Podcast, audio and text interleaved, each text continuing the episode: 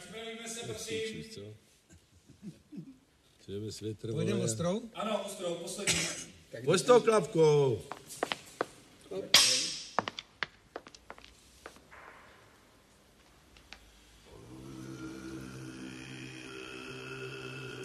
Kamera. Akce. Jestli pak víte, že v Praze, v Brně bude tuhle noc. Stop. Brně. Brně. Promiň, Laďo, já vím, že v Brně, jasně, jasně, že v Brně, a furt myslí na tu Prahu. Čau, vítám vás u dalšího dílu lezeckého podcastu Nad zemí. Dnes jsem spolu s kameramanem Kubou Sobotkou vyrazil za opravdovým velikánem českého lezení, kterým není nikdo jiný než bezmála dvoumetrový Jan Krch, kterému nikdo neřekne jinak než Drobek. S Drobkem, dnes již 72-letým stále aktivním lescem a sportovcem, jsme si povídali například o jeho začátcích, brněnské horolezecké scéně minulého století, o výstupech v severní stěně Aigru s fenomenálním Jirkou Mauglim Benešem, ale nebude nouze i o horolezecké peprné historky, kterých Drobek zažil nespočet. Od mikrofonu vás zdraví Jan Čaj Šálek a přeji fajn poslech.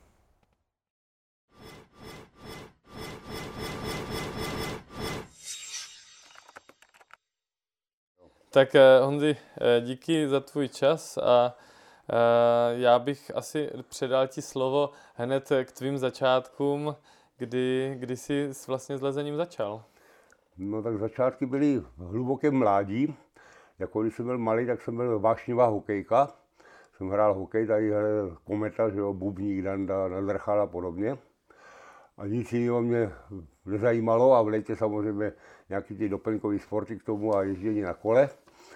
A někdy v nějaké 6. 7. třídě jsem přišel 1. září pozdě do školy, neznamená, že po zvolnění, ale pozdě, že už byli ty kamarádi v těch lavicích rozdělení po dvou a jediné místo bylo vedle takového úplně neznámého kluka, novýho, tak jsem tam sedl, no a, a ten mě během jednoho, dvou dnů, týdnů začal povídat taky něco o sobě. Já jsem povídal o tom hokeji, což ho nezajímalo a on mluvil o lezení.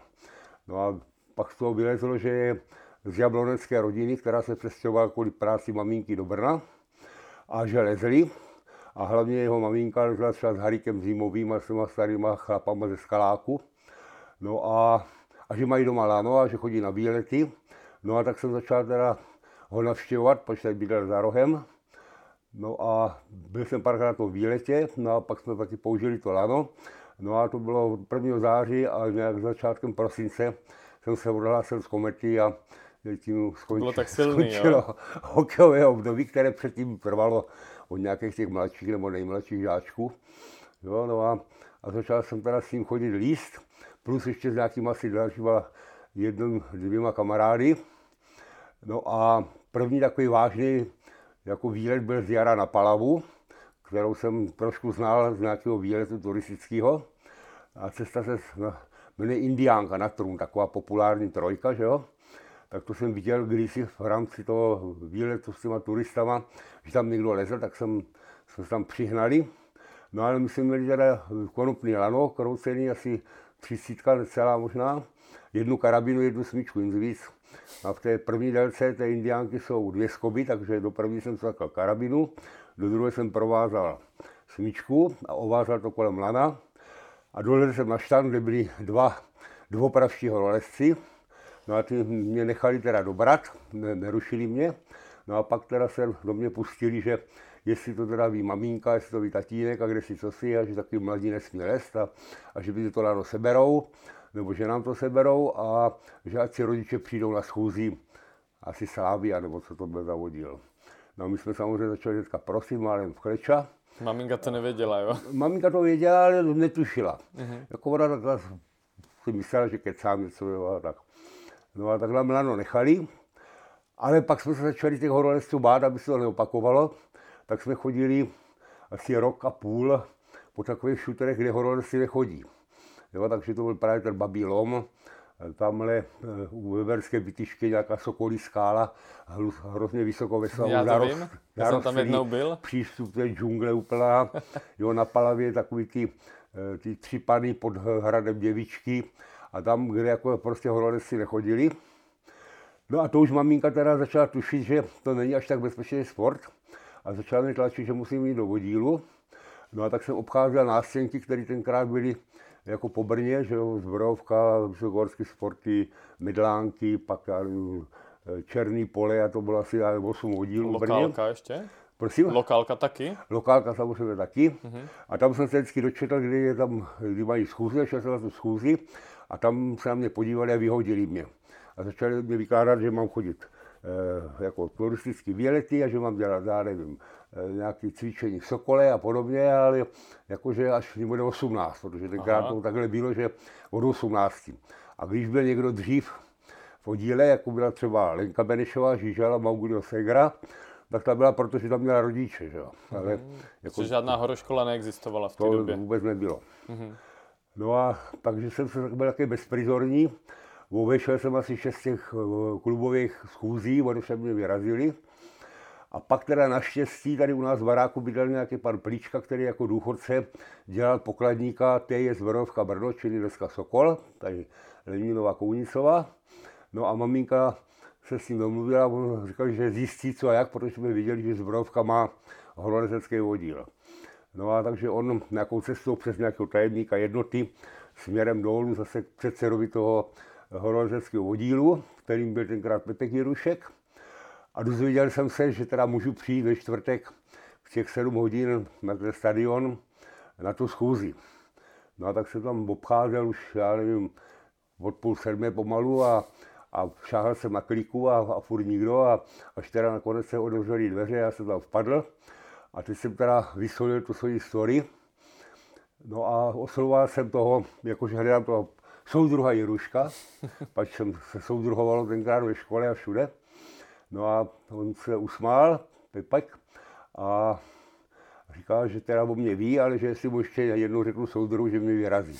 Že horolece si týkají a nesoudruhujou. No a takže to taky nastala moje změna politické orientace, protože jsem byl vychován eh, jako velice silně doleva. Mm-hmm. Maminka byla věřící komunistka až do své smrti. no a takže jsem vstoupil do toho oddílu, no a tam mě vzali. A bylo to tak, že vždycky jsme jeli někam líst. První moje lezení s oddílem bylo, bylo v roce nějak 63 v květnu na Vilzonce, kde jsem teda přijel eh, úplně sám, protože zrovna tím vlakem nikdo z horolezců nejel, tak jsem se dočetl v průvodci, jak se teda z té náměště dostal do těch Hartvíkovic a pod tu skálu. No a tam byl eh, jistý Jiří Děrda, slavný to horolezec, že jo, eh, 50. let a ještě s nějakým kamarádem a šli na normálku a že tak pojď mladý, my tě vezmeme. Takže to byl můj první výstup do upravskými horolezcima, který měli za prvé lano 40 metrový silonový, eh, měli karabiny a tak dále.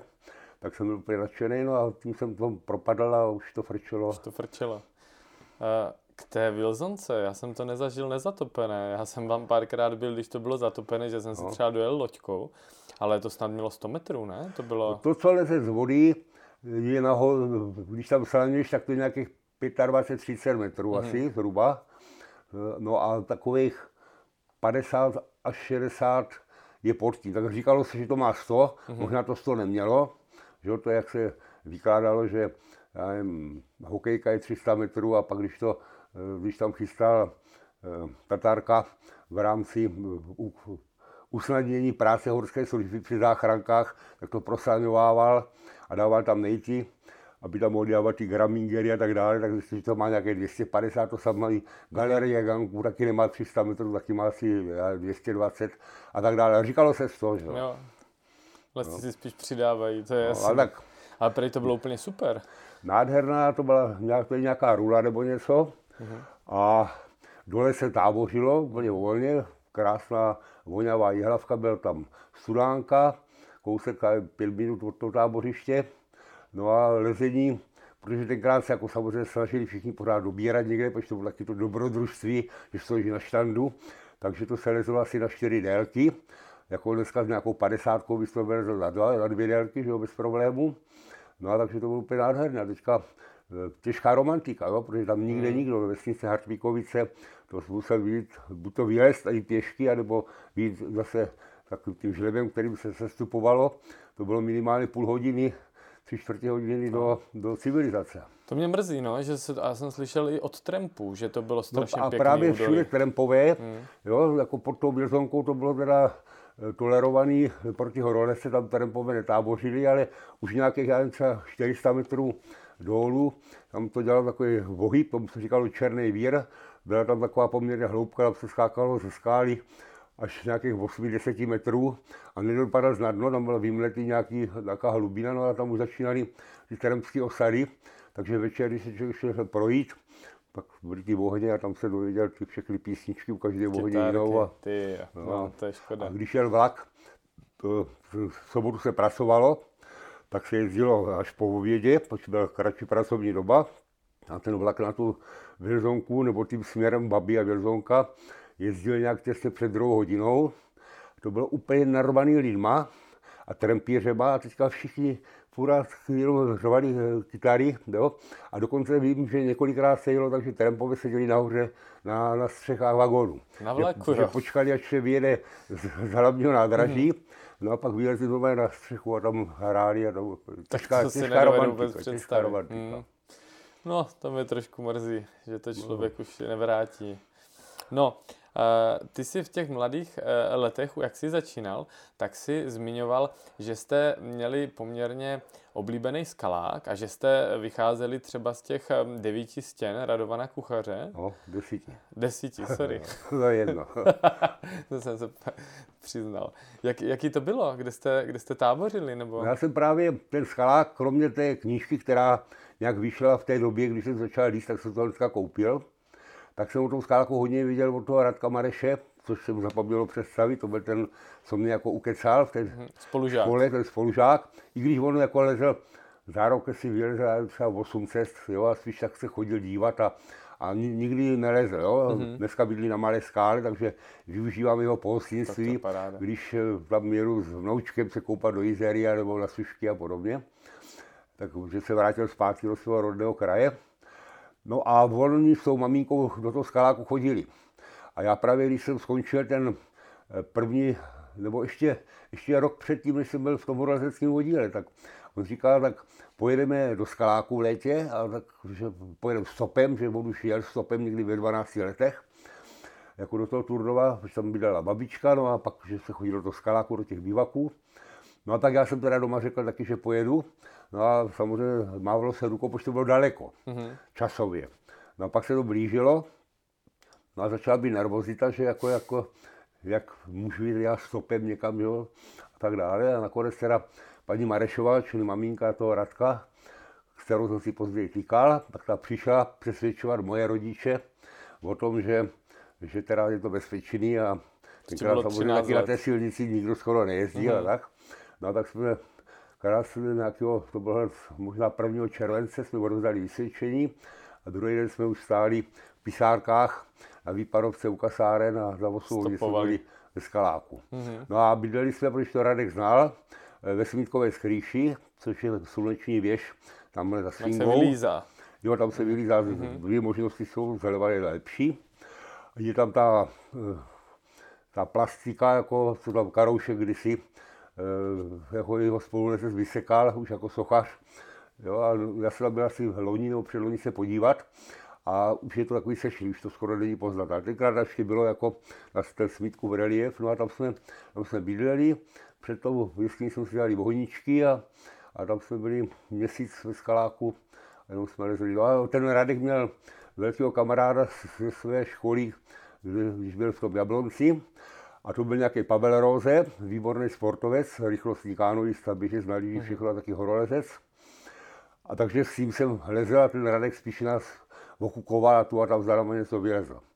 No a bohužel ten Pavel potom skončil špatně, někdy v roce 74, byl v té skupině asi těch čtyř turnováků, co spadali z toho Trollerigenu. Jak tam byl mladý, mladý chroust a tady tyhle ty čondl a tak. Takže bohužel už mezi námi není.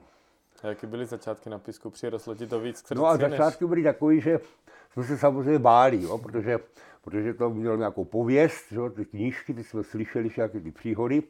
Například v té Zborovské slobodíle potom, až už jsem byl, tak na písek se vůbec nejezdilo.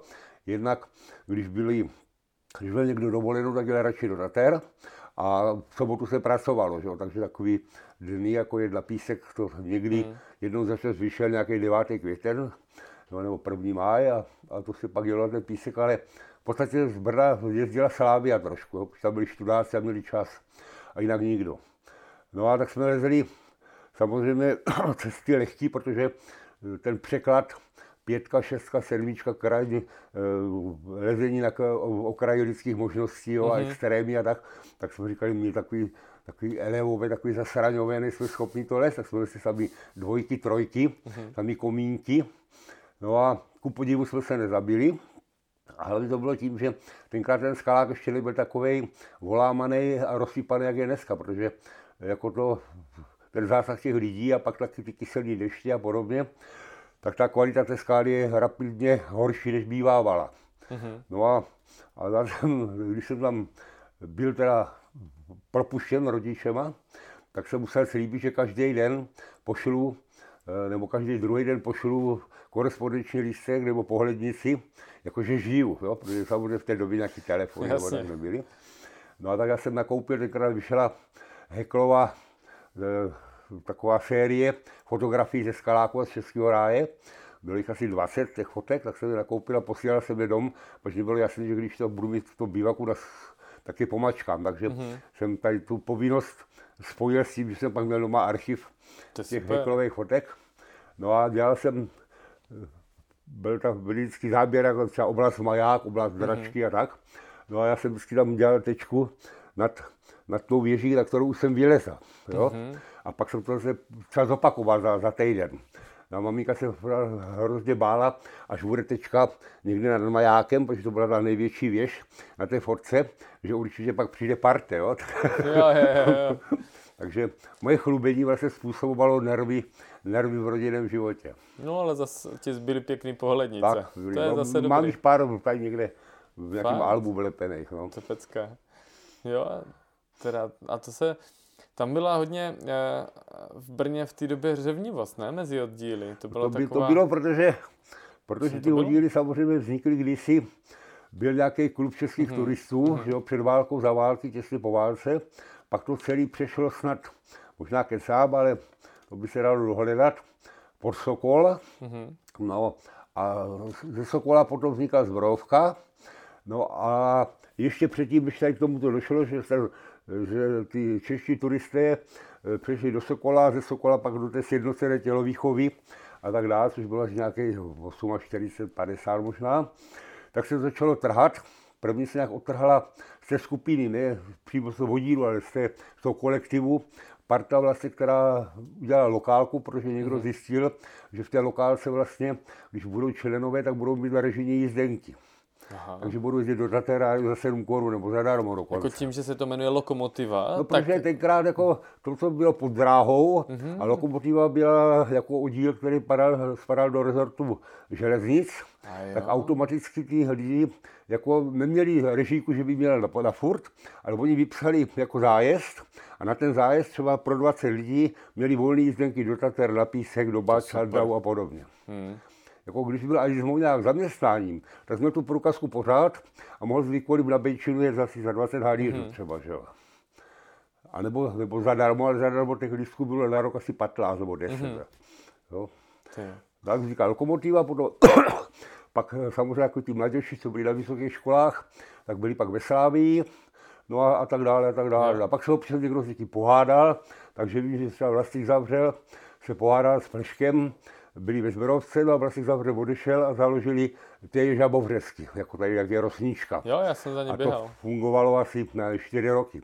Pak byly spoje, jako Mhm. pod pošťákama, pak byly ty černý pole, jo, a tak vojáci, Tesla, jo. Takže ale toho bylo strašně moc těch oddílů. To bylo Oddílů daný bylo tím, asi že 8 byla nebo 10. taková doba, že se všechno muselo organizovat a bylo to Jo, jako komplexní. No bylo jako, v podstatě tenkrát jako všichni počítali s tím, že budou organizovaní, Mhm. protože celý ten život takový byl. A byli tu a tam nějací takové černí lesci, z nich jeden z slavných teďka zemřel, Ferry Pípal, že jo? Mm-hmm. Tak ten jako nikdy žádný oddělení nebyl, až v pokročilejším věku, ale v dobách své mladosti, do 25 25 let byl bez, bezprizorní, bez, Teda. bez státního občanství. Byl teda drzej No. v té době. Eh, Já jsem slyšel, že tam snad se fakt nějaký jako pohádali lidi, že třeba někdo lezl s pavoukem, ne, takže prostě potom jako ho vyloučili z oddílu a tak. To bylo, to bylo právě, že ty vodíly si drželi některý víc, některý míň, jo? že když lezl s někým z cizího vodílu, mm-hmm. tak to byla jakoby taková zarada svých kamarádů v tom Fakt? svým vodílu. Jo? Tak jako až tak se to šovinisticky přehádělo. No a právě s tím pavoukem z lokálky vyhodili Pitlíka, čili Jirka z Rus, čo Unger, mm-hmm. no, který jako lokomotivák leze s pavoukem, který nebyl to, teď ještě měl jako pověst takového bouřliváka, jo, rebela horolezeckého, no, tak Ten pitlík nebo pavouk? pavouk, pavouk. No, tak Pitlíka vyhodili a Pitlík lezl jako x let s pavoukem, taky jako bezprizorní lezec. Mhm. A pak byl, já mám pocit, že byl i ve Zborovce u nás, pak byl myslím ve VHS, jemu to bylo v podstatě jedno. Mhm. No. A jinak Pitlík eh, tu přezdívku získal právě na horolezeckém zájezdu, když byl s lokomotivou, tak eh, si měli za úkol, aby si sebou vzali průvodce do Tater a byli na Teridě a on si normálně, protože byl chodil nějak do školy, tak si ten průvodce zabalil do takové té modré, do toho modrého papíru, jak se balili učebnice a se- sešity, jo. No a tak to měl zabalený a měl to v, v knihovně a když odjížděl, tak šáhl, vzal a do, do batohu a odjel do Tatlera. Na chatě to rozdělal a on se přešáhl do stejně obalené knížky a to byly příhody Brouka Pitlíka, který byl vynesený na terinu, no a už to měl přelepený. Tak se aspoň nenudil na chatě, měl co číst. To je dobrý. No já si myslím, že k těm osobnostem, které, které si zažil, že by určitě stálo za to eh, se šíře postupně nějak jako věnovat. Eh, Napadá mě hnedka eh, z té první, eh, když bych začal tím Frantou Plškem, já jsem četl nějaké jeho vzpomínky, to bylo ještě kdysi v Montaně a mě úplně mm, přišlo neuvěřitelné, jak třeba za druhé světové války to jako tady v Moravském krasu jako bylo tvrdé. Že se někde schovávali na rorejsech a měli tam nějaký snad kulomet a takovýhle No tak úplně. to, to je všechno, všechno je to takzvaně doopravdy pravda, ale není to úplná pravda. Ale to už nikdo nezjistí, protože ti staří chlapi nejsou. Ale já vím, že když jsem v té Zdorovce jsem byl jako, jako koníkem toho Pepka Jiruška, který mě vzal po svých křídlách a uč, učil mě eh, to lezecké umění nebo, nebo to, ty bezpečnostní záležitosti. No a tak ten jako s tím Frantou byli, byli vepři trošku, jo. Takže on ho jako malinko omlouval a samozřejmě ten Franta zase naopak omlouval toho Pepka, mm-hmm. takže se to těžko jako zjišťovalo, kde ta pravda je. Ale obecně se mluvilo, že ty pleškové vzpomínky jsou nadnesený. Mm-hmm. Jo, čili on opravdu jako nějaký takový ten odboj nebo náznak toho odboje byl, ale on to popisuje a si uvědomu, který ten článek máš na mysli, mm-hmm. tak to bylo málem, že to byla organizovaná partizánská skupina. No působilo to, sam- tak, jak kdyby se toulali to, to po samozřejmě žlebech nebyla, jo, a... to, to, byli, to byli kluci, kolik jim bylo tenkrát, nějakých 16, hmm. 17, jo.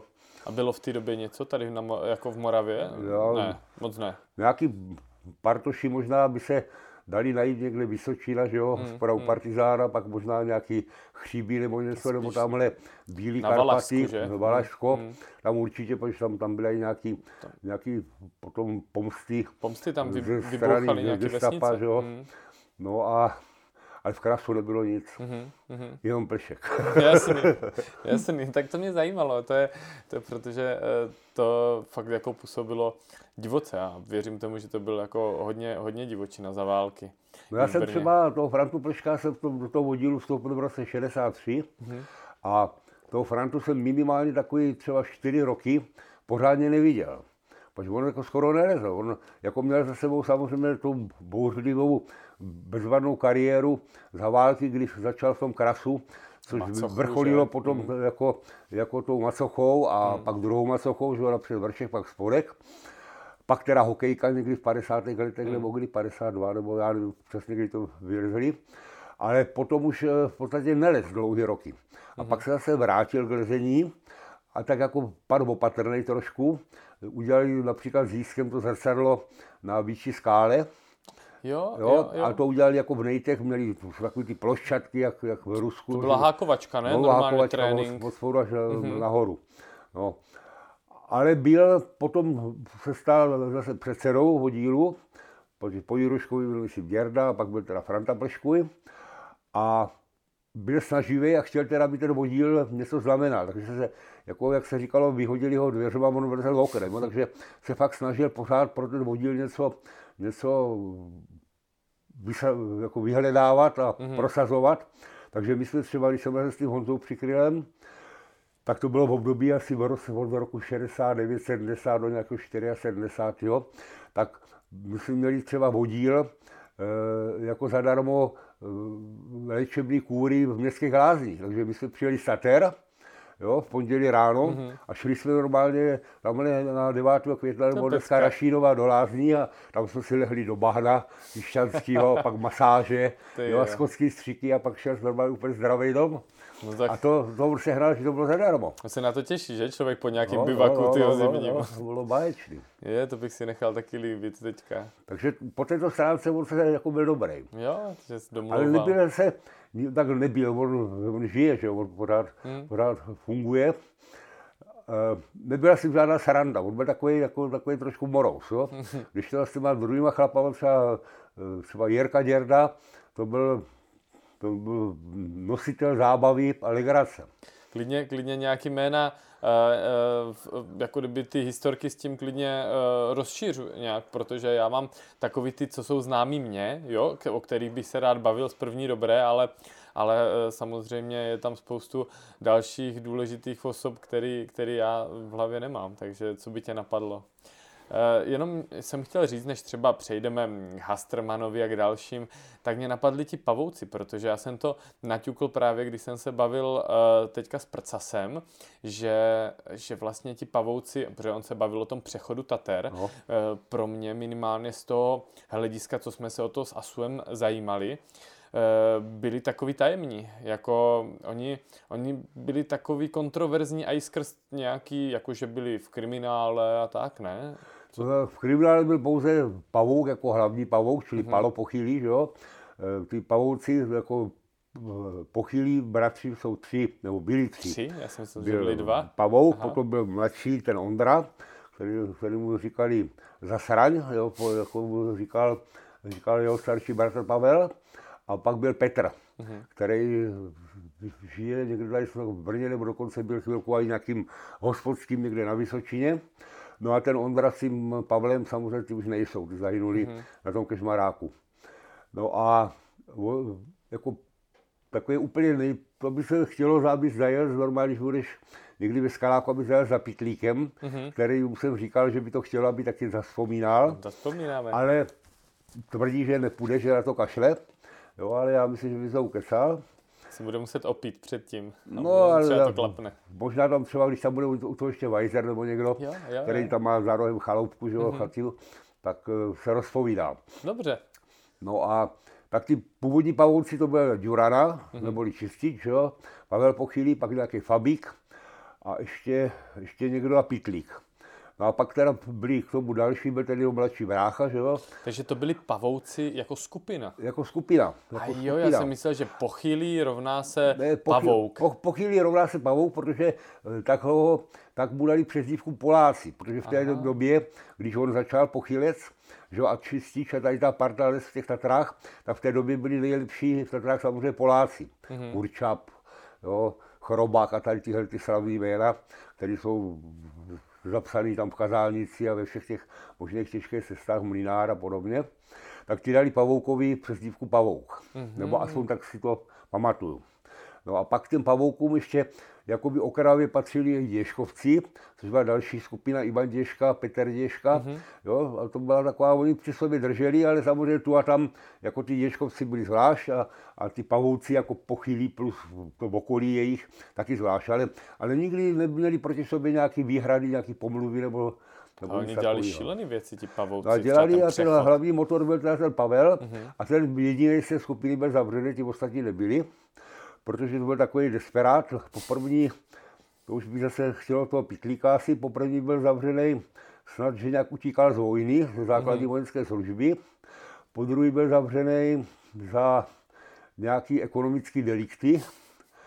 A po třetí ekonomický delikty plus pokus o emigraci po té slovenské expedici Everest, kdy jako on přešel někam do Maďarska, pak se z toho Maďarska vrátil a chtěl do Jugošky mm-hmm. a pak ho teda odchytli. odchytli. a pak byl teda zavřený až do Havlovy amnestie a byl mm-hmm. mluvčím vlastně e, té vězenské spoury e, v tom Sabinově. Aha. To byla velká spoura, kterou likvidovala i armáda a on teda jako díky němu Eh, k tomu tam nedošlo k nějakému velkému krve prolití, protože uklidnil ty spoluvězně a byl eh, zodpovědný proti pol jednání eh, s vládou a s policií. Na to, že byl desperát, tak byl asi i ne, diplomat. To byl neskutečně chytrý, vzdělaný mm-hmm. člověk. Neskutečně. Jo, tak to já se zkusím ještě teda, a byl jestli se to povede zajímavý třeba s tím kriminálem, když on přišel právě z toho druhého kriminálu, tak nevím, jak to navazovalo, to zase viděl pitlíky, řekla si, možná ostatní už taky nejsou. Tak on z Bratislavy šel pěšky do Tater po hřebenech Karpat a došel na Brnčálku a pamatuju si, já jsem zrovna tenkrát byl nějakou partičkou a on přišel nějaký, měl takový černý džíny nebo jakoby džíny, eh, takzvaný buzy boty, což byly jakýsi myšky, kterých se lezlo, to bylo taky předchůdce bačkůrek třeba. No a černý rolák a tady měl brož, bílou brož pavouka. Fakt? A nějak dopředu napsal Pitlíkovi, ať tam teda nachystá pro ně materiál a, a oblečení a výzbroj a výstroj a tak Jura tam donesl a on přišel a potom se převlíkl do pracovního a, a, a začal, začal dělat. Ty No a tam se, tam se ještě pašovalo, ne, v té době? Ještě za Komančů, ne? Celkem se pašovalo v Polsku, ale já mám pocit, že tyhle ti hoši nějak se tomu moc nevěnovali. Nebo ne, mě to jenom napadlo, jak mluvil málo, o tom Pašovalo se hodně, no. Mm, jako chlast nebo cigára? No a všaký blbosti. To by tě se mohl říct Johnny Vlasák, známý to cyklotramp, žijící tady v moravských knížcích, který v dlouhou, dlouhý roky v Tatrách pracoval. A to je takový jako rumcajs, jo, dlouhý vlasy, fousy. Si představit, taková postava seděla ve Smokovci na nádraží, měl tu aizmojářskou čepicu, ty červené rukávy, vedle opřenou vyhýbkářskou tyč a, a pletl svetr. Fakt. On jako se naučil ples, když jezdil do Tater, že to byla zabitá doba časová, mm-hmm. tak se naučil ples, takže když jel z Brna do Tatera, měl třeba půl svetru a pak se teda nechal zaměstnat jako, jako výhýbkář eh, ve Sokovci a tam pletl svetr a vždycky zahoukalo, tak přihodil vexel a zase pletl dál, takže taková postavička, krásná postavička v Tatrách. Tak ten bezvadný. A ten, ten vím, že trošku jako Věděl, no, nosil něco, například tu vlnu no, polskou. Jo, no. tak oni ví asi ti vrátní a nádražáci ti ví všechno. Co tomu věnují, no. no, tak eh, super. A, a můžem, ty vlastně snad kolem 16 let si se dal dohromady eh, teda za Strmanem. To tak bylo nějak, no. no. No asi v 16. A, a on byl taky nějaká vtipná Když jsem přijel do vodílu, uh-huh. tak uh, on byl na vojně. Uh-huh. A říkali ty ostatní takový ty mladší kluci, kteří byli všichni ani o 4, o 5 roku starší než já, tak počkej, až přijde Ivan Hasterman, to výborný lezec a kde si co si.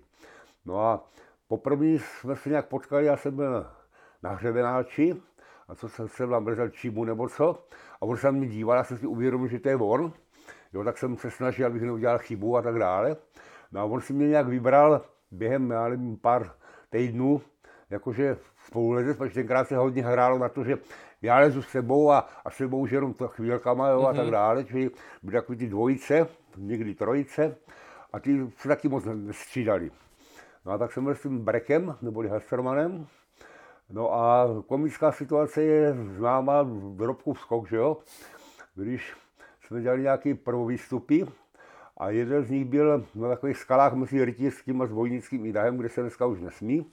Tak tam byla taková ještě jedna skála poměrně hezká, kde eh, byla taková spárka nějakých 12-15 metrů jako policii. Jsem vylezl, dobral jsem Ivana, on lezl dál, dal tam nějaký skoby, nemohl, vrátil se, že půjdu já, tak jsme se vyměňovali, ten štand byl poměrně velký, takže jsme se tak až akurátně nejistili, spíš co se nejistili vůbec, že já jsem se vypnul a on se zapínal. Na mě se chtěl chcát a tak jsem si stoupil na kraji skály, abych nepomočil ty lana.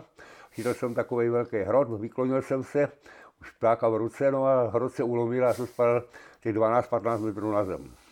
No a napravil jsem si ledviny a takové legrace. Takže nemocnice. No a po nějakých čtyřech týdnech jsem byl takzvaně zdravý už doma a jeli jsme zase s Hastermanem na Bilzonku. Že po čtyřech týdnech po Nebo 12 asi čtyři metrovým týdny pádu nebo, nebo pět týdnů po, po tom úraze. Jsme jeli na tu Drsný. Bilzonku a tam byla takzvaná malá Bilzonka ještě, která dneska je zatopená, koukají nějakých 5 metrů, čili zase nějaká 450 metrů skála. A tam jsem měl nějaký prohýstup a že tam budu dělat další prohýstup. A že na rozlezení si dáme ten můj původní, a já říkám, že tam půjdu já první, protože tam je takový volný šutr, tak že by on ho určitě urval a já o něm vím, takže ho neurvu.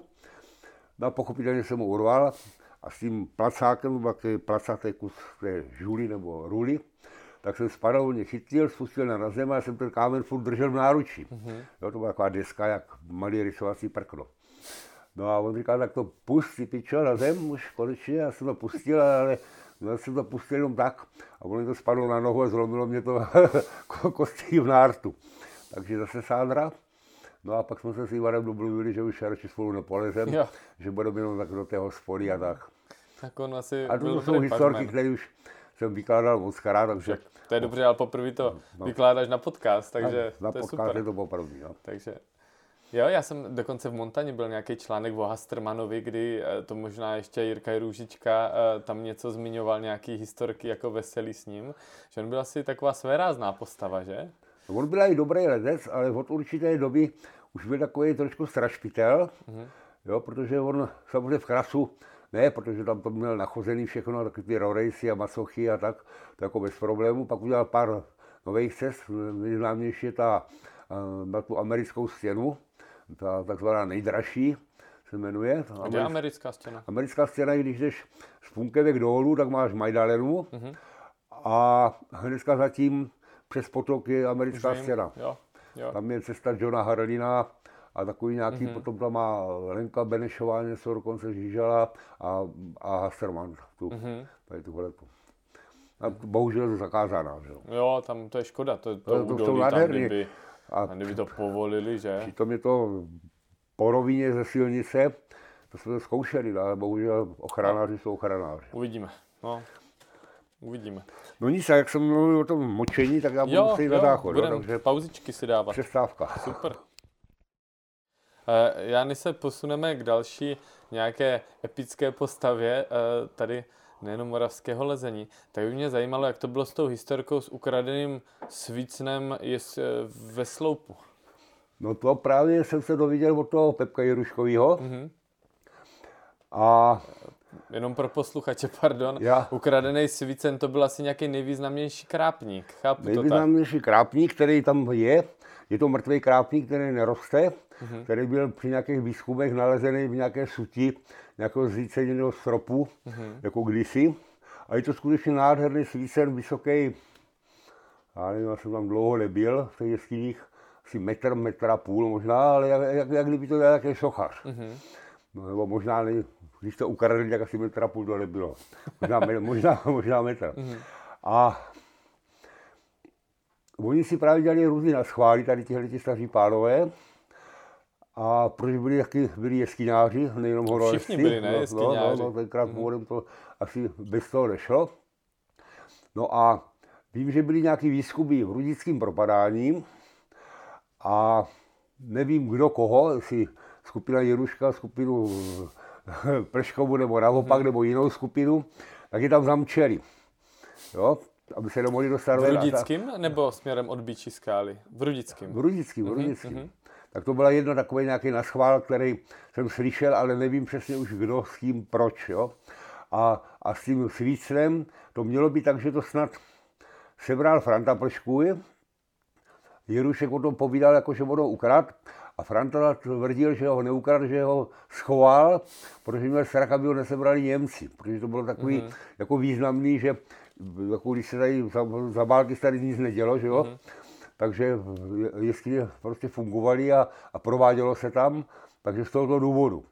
A to je tak všechno, co o tom vím. Je, je jasný. A jestli to sebral ten Franta, a nebo to sebral ten Pepek, aby to schoval. Ale našlo se to prostě. Našlo se bylo. tady to tam samozřejmě zpátky. Jo, jo, Je to jo. zpátky. To já jsem právě nevěděl. Ne. Jo, s tím jeskyňářením to je neuvěřitelný stejně, protože spoustu lesců se dostalo k lezení přes jeskyňáření, ne? A No ta, ta, z té staré partii, z té staré partii v podstatě všichni, Mhm. s výjimkou, já nevím, třeba Děrda, takový ty ne, ale ten Plešek, Vlach, Zavřel, to byly všechno jako částečně nebo, nebo hodně jeskyňáři. Ty jsi jeskyňařil? Já jsem jeskyňařil tak, že eh, když jsme chodili jako na ty výlety do Karasu, no a ještě jsme třeba nelezli, nebo bylo škaredě, a viděli jsme nějakou díru, tak jsme tam vlezli. A byla výhoda v té době, že ty díry všechny byly otevřený, kromě Mhm. těch eh, komerčních eh, prostor, jako Punkevky, Sloupský, že jo, Balcárka, Kateřinská, tak bylo všechno otevřené, takže jsi mohl vlézt. No a takový třeba propastovitý propadání, který, když jdeš serpentínama nahoru, jako dolů od Rodejsu na, na Macochu, Mhm. tak se nejdelší serpentiny uhneš, asi nějakých 50 metrů a je tam taková jako piční díra, jak to bývá, jak, něco, jak Evína Sluj eh, v tom, Dovedu jo, ale představit. menší. Tam vlezeš tě nějakých 8 metrů nad zemí a dostaneš se do úžasného labirintu, kde můžeš být několik dní třeba. A jsou to horní patra těch jeskyní, takže tam není bláto. No a tam jsme jako prožívali neskutečné zážitky. Jo, to mohlo být dobrý. Ale nikdy jsem nebyl eh, jeskyňář na úrovni, že bych teda byl součástí nějaké skupiny, která posledně udělala nějaký objev. To ne. Mhm. Jo, někde tam odkopávat, ono to taky jako No, člověk to, to- vidí romanticky, no. ale já když na Biči skále jsem vždycky viděl, jak jenom od dílu chodí každý No. víkend co víkend odkopávat díl. Co nenajdeš, to musíš vykopat, jo, to je heslo. Jo. No. A pak byl samozřejmě pak byl výborný jeskyňář byl Mauglí a byl Ferry Pípal a byl nějaký Miloš Beníšek, řečený Šolim, který hledal tak jenom sporadická, když hledal tak hledal A znám nějakou dobře. cestu Šolimova. No šli, ono, to právě, to byli horolezci nebo jeskyňáři, kteří objevili, objevili Holštejn. Pač Holštejn o, o tom horolezci nevěděli. Možná samozřejmě o tom viděl ten Plešek, viděl o tom ten Jirušek, protože hledali všechny ty možné přístupy do, tě, do toho podzemí a na ty trasy těch spodních vod, ale nikdo tam nelezl.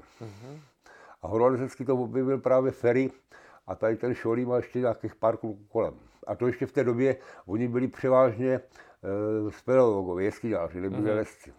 To měli jenom tak jako doplněk. No ale bylo, eh, myslím si, v rámci toho jeskyňaření, co říkal třeba Asu, a tak který je taky jeskyňář a hodně to jako eh, má zmapovaný a v hlavě, že tam byly jako eh, různý nepříjemné situace a co bylo v historii jako průšvihy, kde to někoho zatopilo a tak třeba. To je v té amatérce, že ta smrt toho zahranička s tím šlechtou v roce 70, hmm. nějak. Byla v létě jako přílivová vlna z obrovských bouřek, hmm. který naraz přišli z tepla. A oni byli teda v díře, nebyli tenkrát tam natažený telefony, nic, no a utopili se. Jo, že to tam zavřelo. No. Hmm, tak ono to tenkrát, my jsme byli v Krasu, asi já nevím, den nebo co po toho, co se to stalo. A já třeba ty želeby byly neprůchozí, jo, tam tekly potoky ale po kolena. Mhm. To jsi mohl sjet na, ka- na kajaku, kdyby si to Jasně. napadlo. Ty jo. To To, to byla šílená dávka vody. No, když se pomalinku podíváme směrem třeba k těm začátkům takového toho, eh, řekněme, sportovního lezení, tak eh, ty, vy jste tam, nebo v těch svých vzpomínkách hodně zmiňoval třeba celofána, že jste se hodně štengrovali. To fakt jako bylo takovým způsobem, že člověk chtěl za každou cenu tam si ukrojit ten svůj směr a vylézt ho. Jak to bylo? No, Celofan byl taky jeskyňář Mhm. a horolezec, že jo. On pak byl dokonce jako jeden z mála těch jeskyňářů i eh, profik, že byl nějaký zaměstnanec muzea, Mhm. jo, tadyhle eh, Moravského, a byl nějaký geologický či jaký odbor a tam on teda pracoval. A byl teda jeskyňář a jeho oblíbená oblast byl sloup. A dokonce tam měl někde, jak je kůlna, jo, jak je ta me- mezi východem z jeskyní a skalama, je ta jeskyně kůlna, která je součástí nějakého turistického okruhu. A má to nějakou historii nějakých archeologických eh, výzkumů, prehistorických, tak tam měl chatičku, někde v takým houští. A on teda tam jako prostě v té době byl pořád. Mm-hmm. Jo? Jako i v týdnu, protože tam se tvářil, jako že tam pracuje. A dělal teda prvovýstupy, má tam samozřejmě pár pěkných prvovýstupů na hřebenáči a na okolních skalkách. A jako prvovýstup se začí, že tam zanecháš nějakou smyčku v nějaké skobě nebo kruhu nebo a tak dále. Ale to jenom, když to byl projekt, ne? Když to byl projekt, mm-hmm. no. No a my jsme tam tenkrát s tím Honzou Přikrem, s tím Žankem, jako jezdili pravidelně, taky jsme tam dělali cesty. A opravdu my jsme přijeli další víkend a všude byly zase další růžové smyčky, protože on používal jako svoje, jeho barva byla růžová smyčka. V Čechách. Tak tam, vys, no, mm, no. tak tam vysely normálně ty smyčky.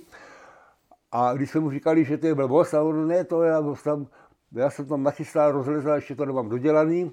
No a my jsme podezírali, že to dával za žebříku, že to ani nelezel jako to. No ale to už je jedno. A strašně jsme se hecovali a nadávali jsme si.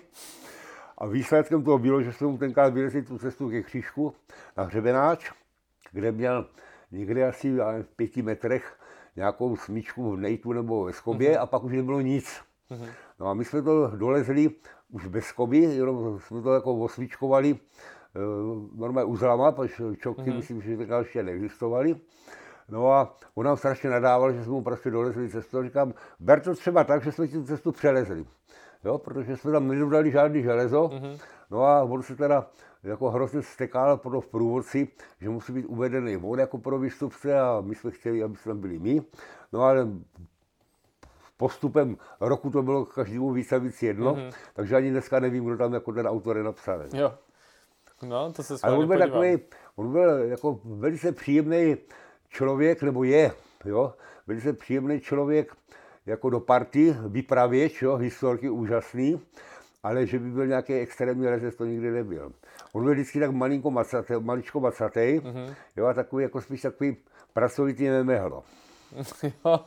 Ale až, to, až on si to přečte, protože on žije někde v Kanadě, tam v nějakém srbu v lesích a má tam wi takže až to přečte, tak by určitě hnedka pošli nějaký obsáhlý mail, kde to bude rozebírat. Jo, jo, jo.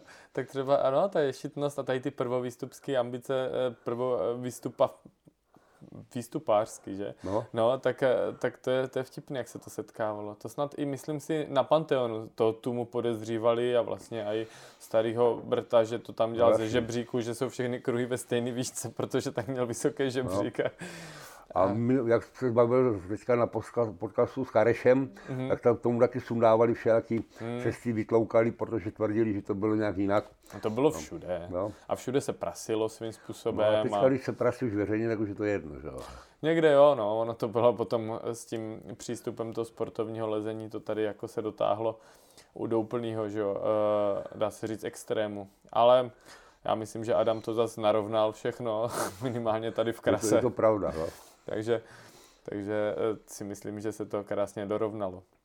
No a ty jsi tady naťukl, naťukl Žižalu a Maugliho, to je teda téma eh, na samotný rozhovor možná, ale, ale uh, zkus mi to trošku přiblížit, protože já jsem prostě Maugliho cesty pro mě byly vždycky synonymem morálovek v moravském krase, minimálně některý, Haleluja a a, a ještě přesně, no, no, no, no, kocovina a tak dále. No. Takže pro mě to, pro mě jako to bylo strašně cený, že tady je takový odkaz něčeho, co má eh, jako zvuk takový pískařský. A on prý byl strašně šikovný. No, byl, byl, byl velice šikovný, jeho cesty nakonec to potvrzují, i když mezi, mezi náma není. Mm-hmm. A já jsem se k němu dostal vlastně spíš přes jeho segru, přes Alenku neboli Žižalu, protože jsou se okolo do mateřské školky například. A pak jsem mu viděl, když jsem byl poprvé s tou zbrojovkou na té Vilzonce, tak ona tam byla s, s tou Sáví, jo, a, a protože bydleli tady vlastně na Bajerové, což není tak daleko, tak jsme se jako tak občas tady potkávali. Takže s Lenkou jsem se znal a potom Lenka byla i ve zbrojovce, tak jsme spolu lezli. No a Maugli v té době byl nějaký kluk. Lenka je tak stará jak já, čili v té době nám bylo třeba 25 nebo co a Mowgli mu bylo jen 12. Mm-hmm. Tak mhm. asi odhaduju, jo. Nedokážu říkat spočítat. No a byl takový, prostě tam byl takový kulatoučkej, takovou, takovou kulatou pusu, červený lí, líčka, že jo, vypadá, jak kdyby normálně měl pořád nějaký, nějakou přemíru, nějakého bučku, nebo něco takového, fakt takový jako tlouštíček, ale nebyl mm-hmm. vyžraný, ale měl takový, takový, takový typ to byl, jo.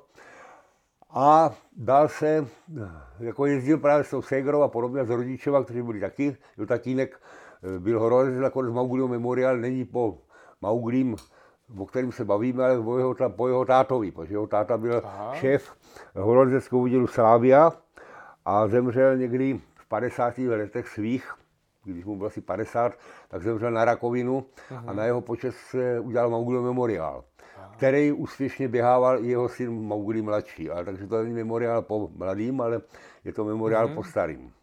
Ale to je jedno. No a mladý Mowgli Jirka se dal prostě k jeskyňářům, kde teda hrozně jim pomáhal, protože byl neskutečně šikovný a ty, ty komíny prolízání do těch vyšších pater, nižších pater a podobně. No a neříkám, že horolezci ne, ale jeskyňáři poměrně vždycky hodně, hodně pařili. No jasně. No a a ta Lenka jako segrastu byla trochu nešťastná a že bychom ho měli dostat do vodílu, že tam mezi těma špinavcema eh, moc chlastá.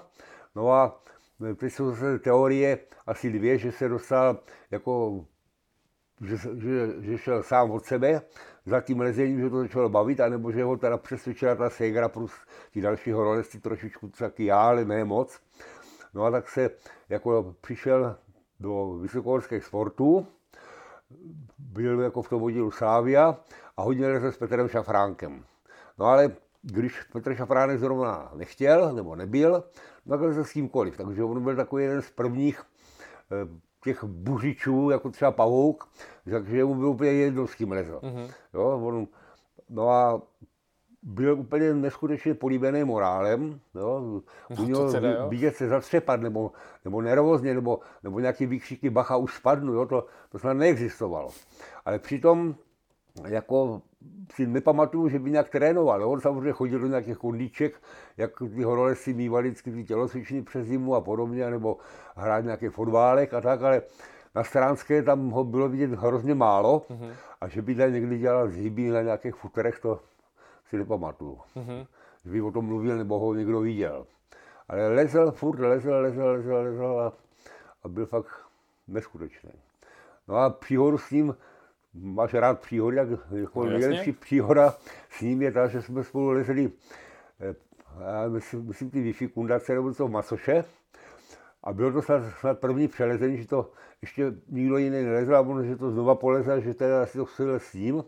A to byl zrovna v Krasu Sras Repremannschaftu.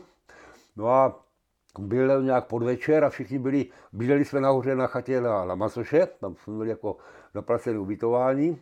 No a takže nahoře, na horním musku, na spodním musku byla prostě mraky lidí a žvali na nás, ať už se na to vyserem a, a jdem chlastat a podobně. A Mowgli se někde zasekl asi 20-30 metrů pod vrškem, jo, nad nějakou skobou a já pod ním na štandu a teď nemohl začal se stvívat.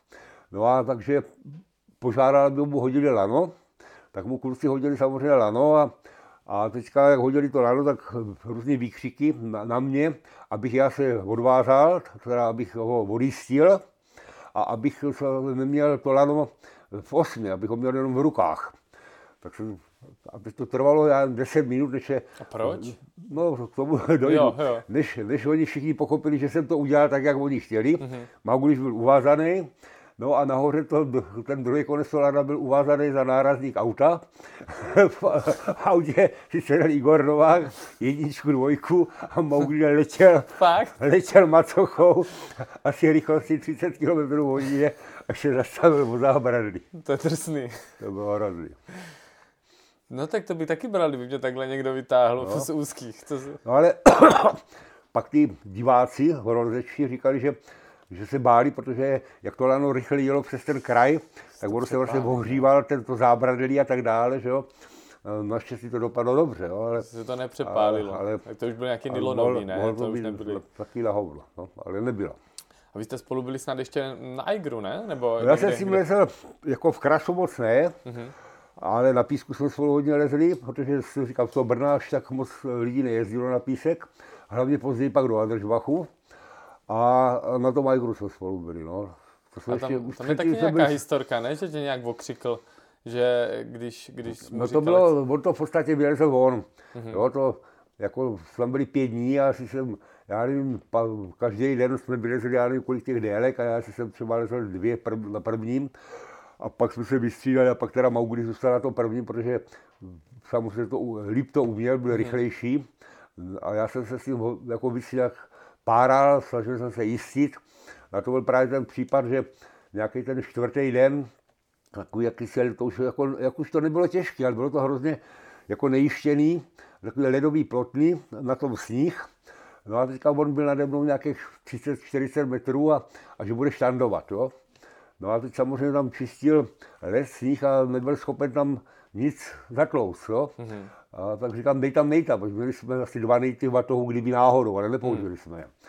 A on jako drž hubu, šrabe, jo, odvaž se, navaž normálně, navaž uh, uh, uzel, jo, svaž ty rada a já polezu na 80. No a tak normálně na celých 80 metrů bez jištění prostě vytáhl, když dokázal se jistit. To bylo To je drsný. úžasné. A to byla severka někde. To bylo skotská cesta v severní stěně, takhle po- vlevo. Ty jo. To bylo jako první přelezení vůbec opakování té cesty, zároveň samozřejmě první zima.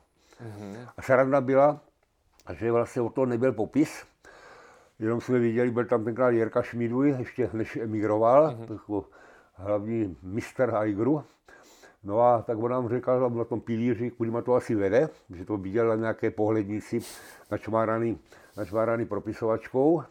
No a když jsme tam šli, tak já jsem chtěl, když jsme po tím Aigrem, že si vylezeme tu normálku. Mm-hmm. A Maury v žádném případě, že chce na ten schodský pilíř. A když jsme šli takhle od té pravé hrany, to je jako vlevo, pod tím úpatím, v těch sněhových polích, když začíná vlastní stěna.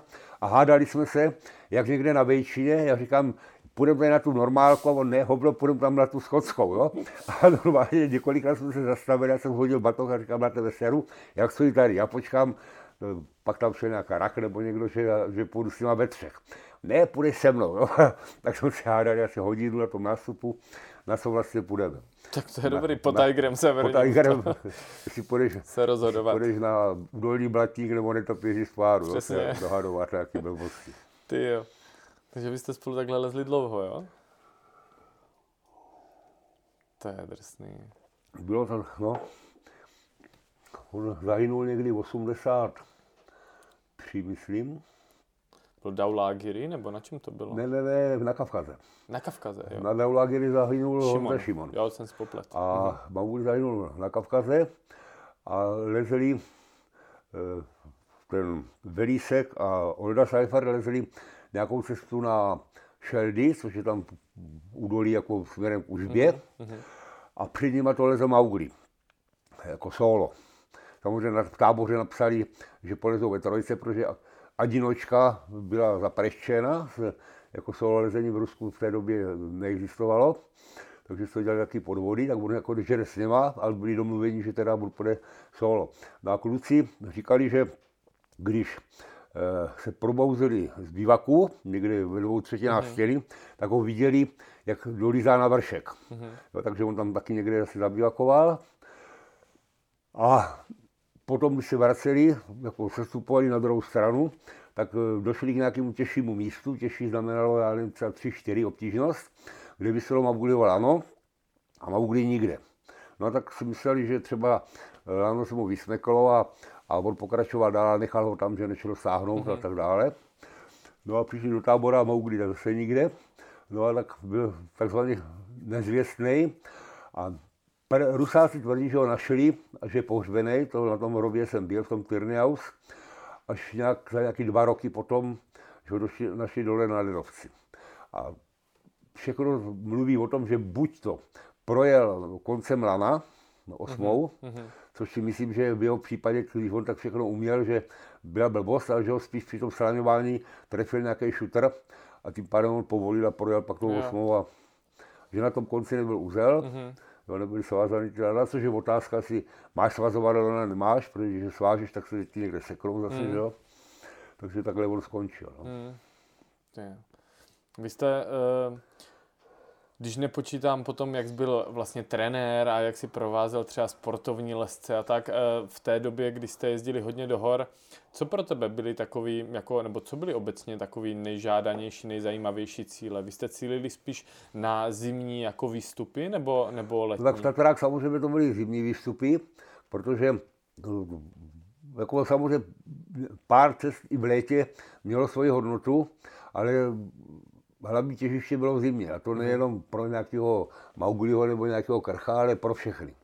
Jo, protože, Čím to bylo? Jakože to bylo echt takový horolezecký? Nebo? No bylo to hlavně v té době dali tím, že dostat se do manšaftu znamenalo vylézt poměrně hodně cest, anebo mm-hmm. aspoň teda, když ne hodně, tak pár nějakých extrémně těžkých. Mm-hmm. No a v tom manšaftu původně bylo pro celý ČSSR jenom 10 míst, pak to rozšířili na 20 a pak ještě Ivan Děška někdy v roce 74-5 vymyslel, že vlastně existuje v horolezectví juniorská kategorie, že vlastně ty horolez, takový ty, ty, ty výborní, kteří pak už jsou schopni předvádět ty výkony v těch Himalájích, že ty jsou až od těch třeba 30 na vrch a že juniorský věk končí v horolezectví do 25.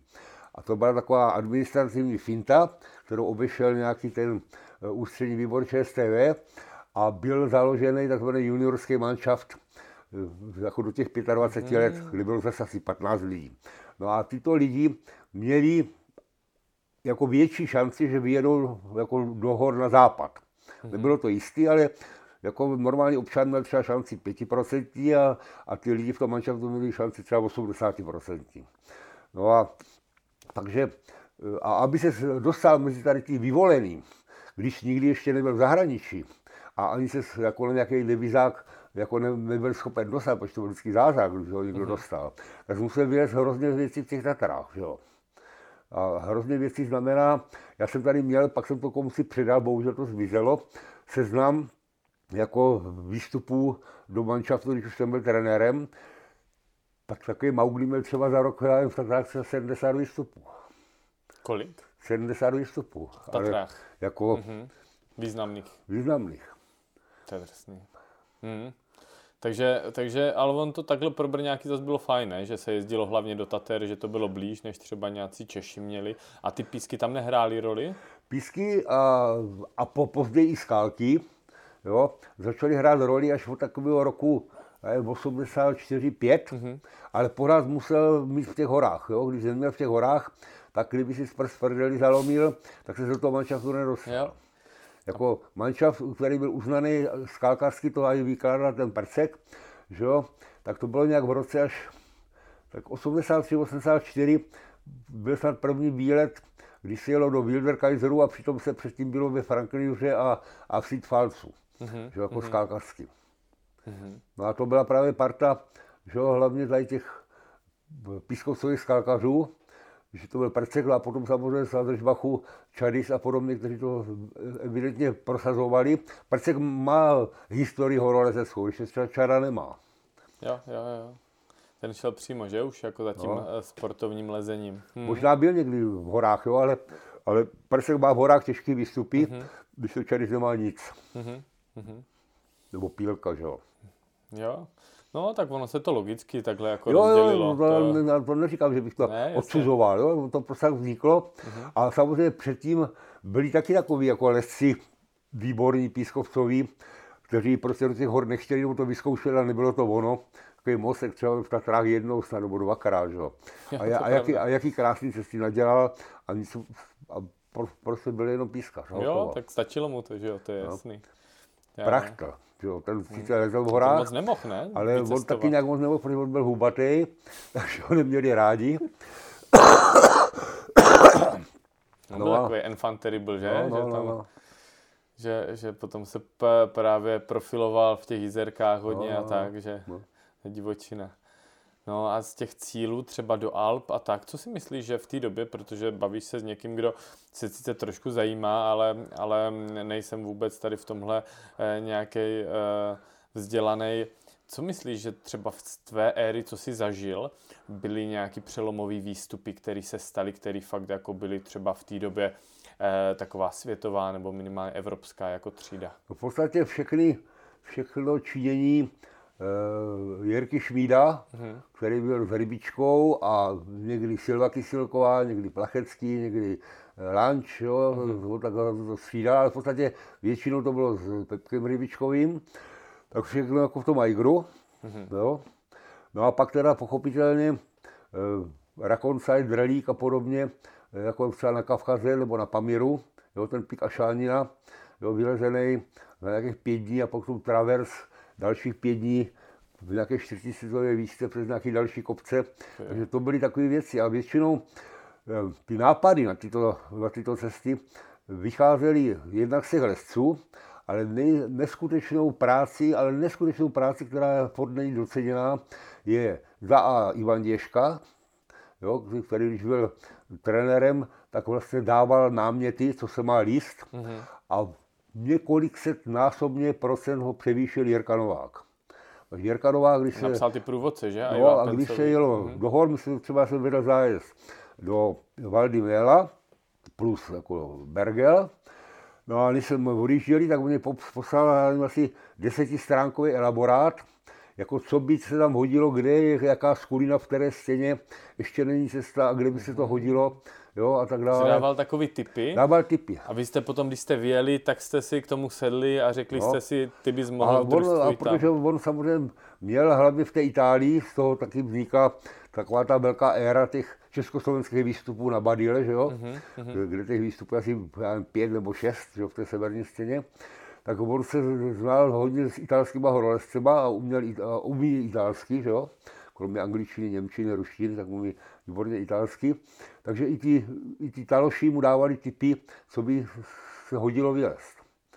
A to, to, jako, to jako fakt jako, on to dělal až do takového, nevím, pak už se věnoval spíš těm velkým horám, Himalájím a ty střední hory aspoň do takového 87. 8. roku jako když se jelo ven, tak Jirka prostě mm-hmm. přesně řekl, co by chtělo vylíst, aby to mělo nějakou, nějakou hodnotu, nějakou hodnotu nebo, mm-hmm. nebo nějaký další stupínek v té hierarchii těch úspěšných československých výstupů. Mm-hmm. Tak to, to jsem nevěděl, že on když byl aby, takový jako... jako...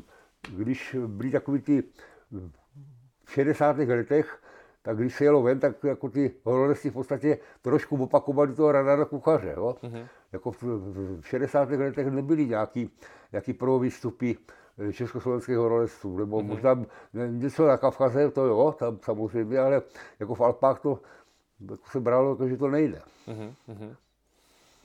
No, každopádně jako byli hodně zapsaní, jako v rám, tady v těch výstupech byly ty zimní výstupy, myslíš si, že eh, lesci byli tak moc zvyklí z těch Tater, že byli tak houževnatí? Nebo že je to daný i trošku bolševikem, že jsme no, neměli moc na výběr, tak prostě se dělali světový výkony u nás jako na je skalkách? To, je to samozřejmě daný tím bolševikem, hmm. protože jsme vždycky říkali, když jsme přijeli do té Francie nebo někam, jako jak to, že tady ty lidi nic pořádného nelezou, jo? protože když byl se podíval na chatě jako na nějakých jeho výstupů, tak to byla samá normálka tam, normálka tam, normálka tam, a že by někdo šel, já nevím, do severní stěny Žorasu, něčím jiným než Valkrem, mm-hmm. to tam nebylo. Jo?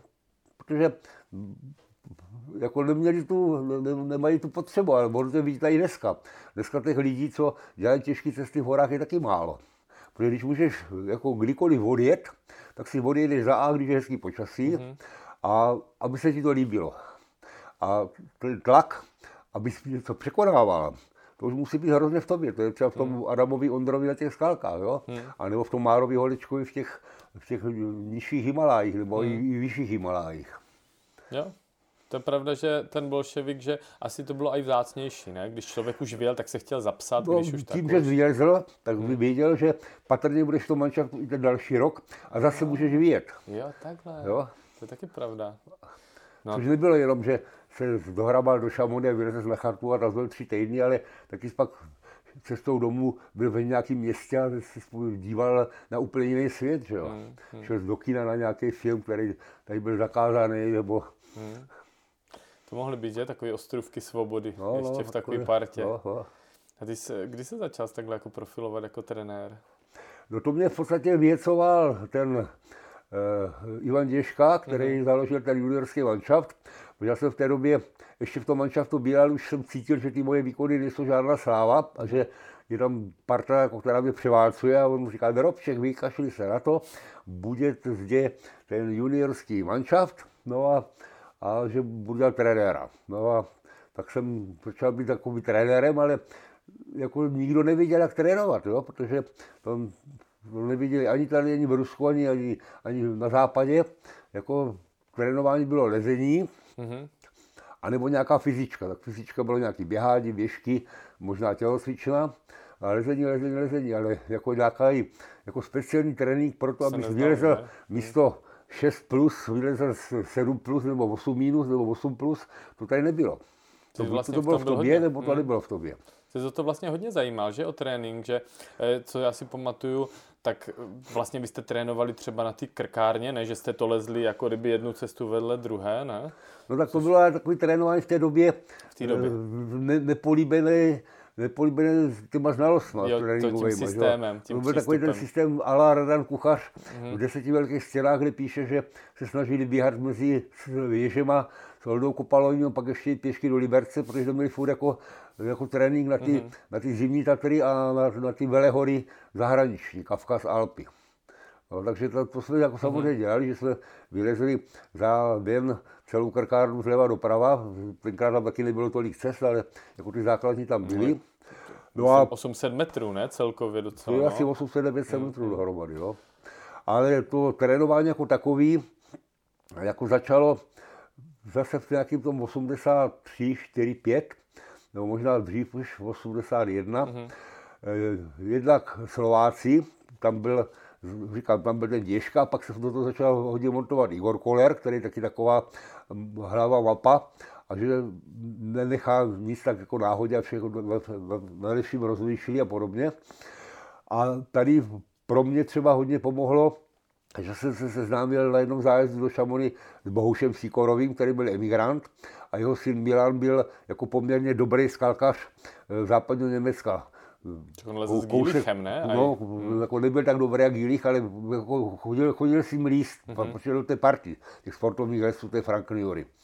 No a my jsme se tam potkali, eh, v tom Šamony, on tam přijel jako, jako se nás podívat, jako, že věděl, že tam Češi budou. Asi jel tři dny, pak jel pryč.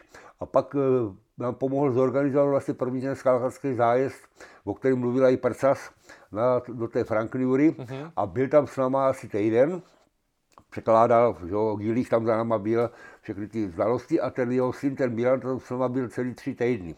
Jo, v té Frankliuře a pak ještě v tom Streetfalcu.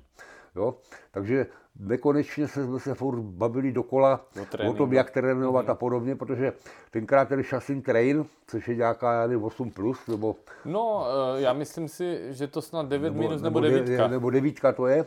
No, To je od toho Bachara, ne? ten, no, ten Milan mm Sejko na to vylezl nahoru a ještě se do, do půlky zpátky a pak teda si to odskákal. Jo? A z našich kluků to nebyl nikdo. A byl tam Čaris, byl tam Šimon, byl tam Persek, nikdo. No, nikdo. tak to asi koukali, že, kluci. No a ty jsi potom ještě, že jo, trénoval Báru Stránskou, ta se stala pod tvým, pod tvým vedením několikanásobná mistrně republiky, že, a tak. To je No. hodně, hodně tady v tomto Tak to, směru. jo, no, a mě to bavilo docela. A právě říkám, něco jsem se dověděl od toho, od toho Sejkory, no a pak jsem se snažil eh, přebírat eh, jako z nějakých jiných sportů. Jo. Třeba s tou bárou jsem dělal takové věci, které jsem někde našel tréninku Čáslavské, že Čáslavská trénovala eh, na té kladině a v nějakých okamžicích, na který nebyla připravena, nějaký ten trenér tam jako třeba bouchl nějakým poplašňákem nebo rozbil, eh, udělal ránu papírovým pitlíkem, jo, aby mu teda vyhodil z konceptu. Mm-hmm. Takže my jsme třeba s Bárou lezeli, no a já jsem eh, ji hulákal do ucha jako jednu z jedné strany, po druhé z druhé strany. Nebo, Fakt? No, a nebo třeba, že měl za- za- zavázaný oči a hledal se zavázanými očima a do toho jsem třeba pustil na pelipecky muziku a takový jakýsi nápady, který vás napadly a pak se to docela vyprdli, ale všechno jsme takhle zkoušeli. No.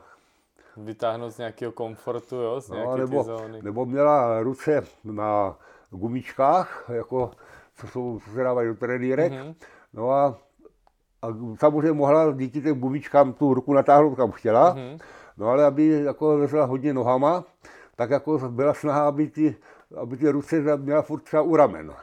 A pak, pak další kolo lezení bylo, že se to povolilo, nebo přitáhlo, že měla níž, nebo zase vejš, ale že, že byla limitovaná, samozřejmě, když chtěla, tak se to, mm-hmm. to překonáš tu, ten odpor té gumičky, jo.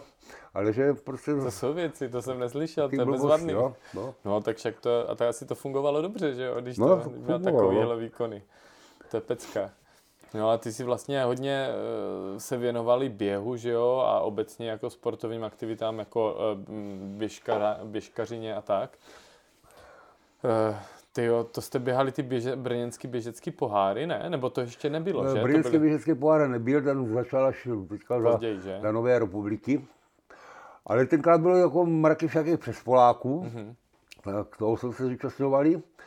Pak byly e, tu a tam nějaký tzv. atletické středy, takže to bylo v létě, ale od května třeba do září, jak byly tady ty atletické oddíly, Žabiny, Zberovka, mm-hmm. nevím, Moravská Slávy a podobně.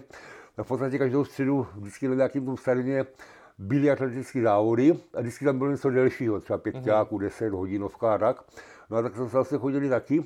A všichni lesci? Nebo no všichni ne, jenom ti, kteří to bavilo, mm-hmm. protože mhm. to jako strašně moc těch horolezců nebavilo. Jo? No, když museli v rámci nějakých testů, dejme tomu na tom, tom manšaftu, když se dělali tady ty blbosti, tak eh, jim to nechutnalo. To no, jako, je to jiný, že? Moc lidí neběhalo. Hmm. Ono, aby, aby začal zběhat, tak, tak to musí začít bavit. Hmm. A bavit tě to začne, když si máš vůli a chodíš třeba každý druhý den, nejlépe mm. každý den málo, než každý druhý den víc. Jo? Mm. A když chodíš, dejme tomu každý den, třeba tři kiláky, čtyři kiláky, záleží, jak, jak, z jakého startovního místa začínáš, tak to trvá tak tři týdny až měsíc a potom už začneš běhat s láskou, protože mm. to jsou ty endorfiny, že když ti to chybí, tak to je ta droga, že jsi nervózní a, a najednou jsi v těch teplákách a jsi venku a baví tě to. Mm-hmm. Ale když jako dlouho neběháš, tak Jít běhat to je nesmysl, já bych dneska se to vyprdl. já bohužel, bohužel uh, mám běhání od malé, mě je to blížší než lezení, jako, takže já to jako kdyby beru normálně, ale uh, ty si ale snad maraton měl po tři hodiny, to je no, bezvadný jako, výkon. jako takhle, maraton jsem běžel několikrát, mm-hmm. ale na změřený maratonu po tři hodiny nejel, byla to padesátka mm-hmm. a tam byla meta maratonu, to dělali orientáci a měřili to, tak samozřejmě tam mohla být nějaká chyba, jo? Ne, ale, ale na, to, na té metě maratonu jsem byl po 3 hodiny 2,58. Pěkně, pěkně. No tak to už to je největší meta, mně přijde maratonská. A, a jinak, teda, jako... jinak teda jako změřený atletický disciplíny jsem měl 38, jsem měl desítku na Běchovicích hmm. a hodinu 37 a něco, 25 eh, na hluboké. Hmm což v přepočtu, když, už tenkrát byly půlmaratony, hmm. to nikoho nenapadlo, takže byly 25. A když to přepočítám, já jsem to, to, tohle počítal asi před rokem, tak to mám nějak hodinu 12 půlmaraton. To bych dneska v Praze byl třeba do 40. místa v republice. Hmm. Protože těch běžců je strašně moc, ale kvalita není až tak veliká. Jo, já jsem jak ještě takový časopis o běhání, teďka takový komunitní, tak jsem tam viděl i třeba naskenovaný tréninky tehdejších běžců a tak. A to jako byli, to byli štrekaři, to, to no, se s tím vůbec nepárali. Takový to je hmm. Hele, eh, já, eh, ať, i když bych strašně rád, tak se určitě rádi stavíme ještě třeba někdy, ale ať si tady takhle zkuse eh, nepovídáme celý dopoledne, já bych si tě dovolil zeptat na jednu posled, vlastně otázku. Jak to bylo s tou pálavou, když jsi jako mladý tam tě nepustili do sklípka? Tam byl jsi tam nějakou historku zažil vtipnou? No protože oni mě horolci samozřejmě vzali k sobě, když mě bylo těch 15, to jsem předtím asi dva roky byl tím černým horolesem, mm-hmm. jo nebo horolezečkem.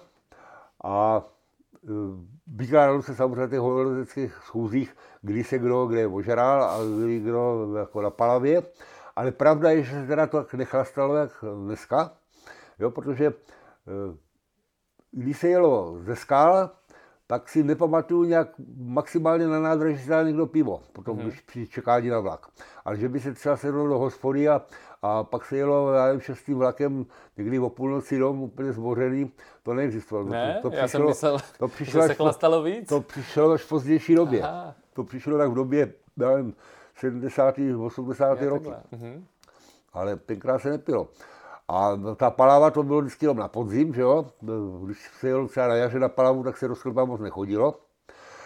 A taky se tam nechodilo do toho sklepa moc, protože tam to víno bylo odporné, protože Palava, to byli Němci, ty byli vystěhovaní a Horní Věstonice, to jsou samý kopaničáři, to je tady e, Bílý Karpaty, Líškovec, jo, to jsou takové rodiny tam. Že a tam oni- se nastěhovali oni se Valaši. nastěhovali po válce, to dostali jako, a oni nevěděli, co s tím, oni měli tam kopat brambory a pálit e, kuřálku z řepy, ale, ale s vínem na Palavu, znalci na Palavu, když jeli na horolezecký sraz, tak si v Brně koupili normálně litrovou flašku samoobsluze a tu pili v tom sklepě. Fakt? Protože v tom sklepě to víno bylo odporné.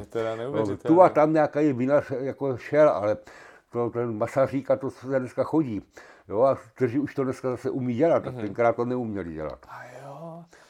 No a mě právě, když jsem měl poprvé na tu palavu, tak mě zakázali, že tam do, té, do toho sklepa nesmím, protože tam pije a to jako já jsem mladý a tak jsem byl hodný a ležel jsem venku ve spacáku. No a tam byla ta příhoda, možná tenkrát nebo víkend potom, když jsem se probudil, když tam nějaký opilí moje kolegyně, bo hodně starší, čili nevím, třeba 25 let, mě bylo těch 15, vylezli s kamarádem, taky asi 25 letým a dělali závody, kdo dál do močí, že? Bez držení. A ty holky vyhráli. Chlap bez držení. Chlap bez držení a holky samozřejmě automaticky bez držení, ale oni vyhráli. Takže jsem pěkrát, Takže poznal, poznal. poznal jsem takové zajímavosti. jo. Jako dělal, jsem, dělal jsem vše s tím, byl jsem mimo dráhu závodu, To je, to, takže to, mě je to je bezvadný. Hele, super, děkuji ti moc a já se budu zase někdy těšit, kdybys měl chuť. Něco vymyslíme a dáme dohromady. Perfektní, perfektní, super, Jo. díky. Tak, Tak jo. Čau. Díky za poslech. Jestli vás podcast zaujal a zajímá vás, o kom bude příště, můžete sledovat Instagram podcast nad zemí. Čau čaj.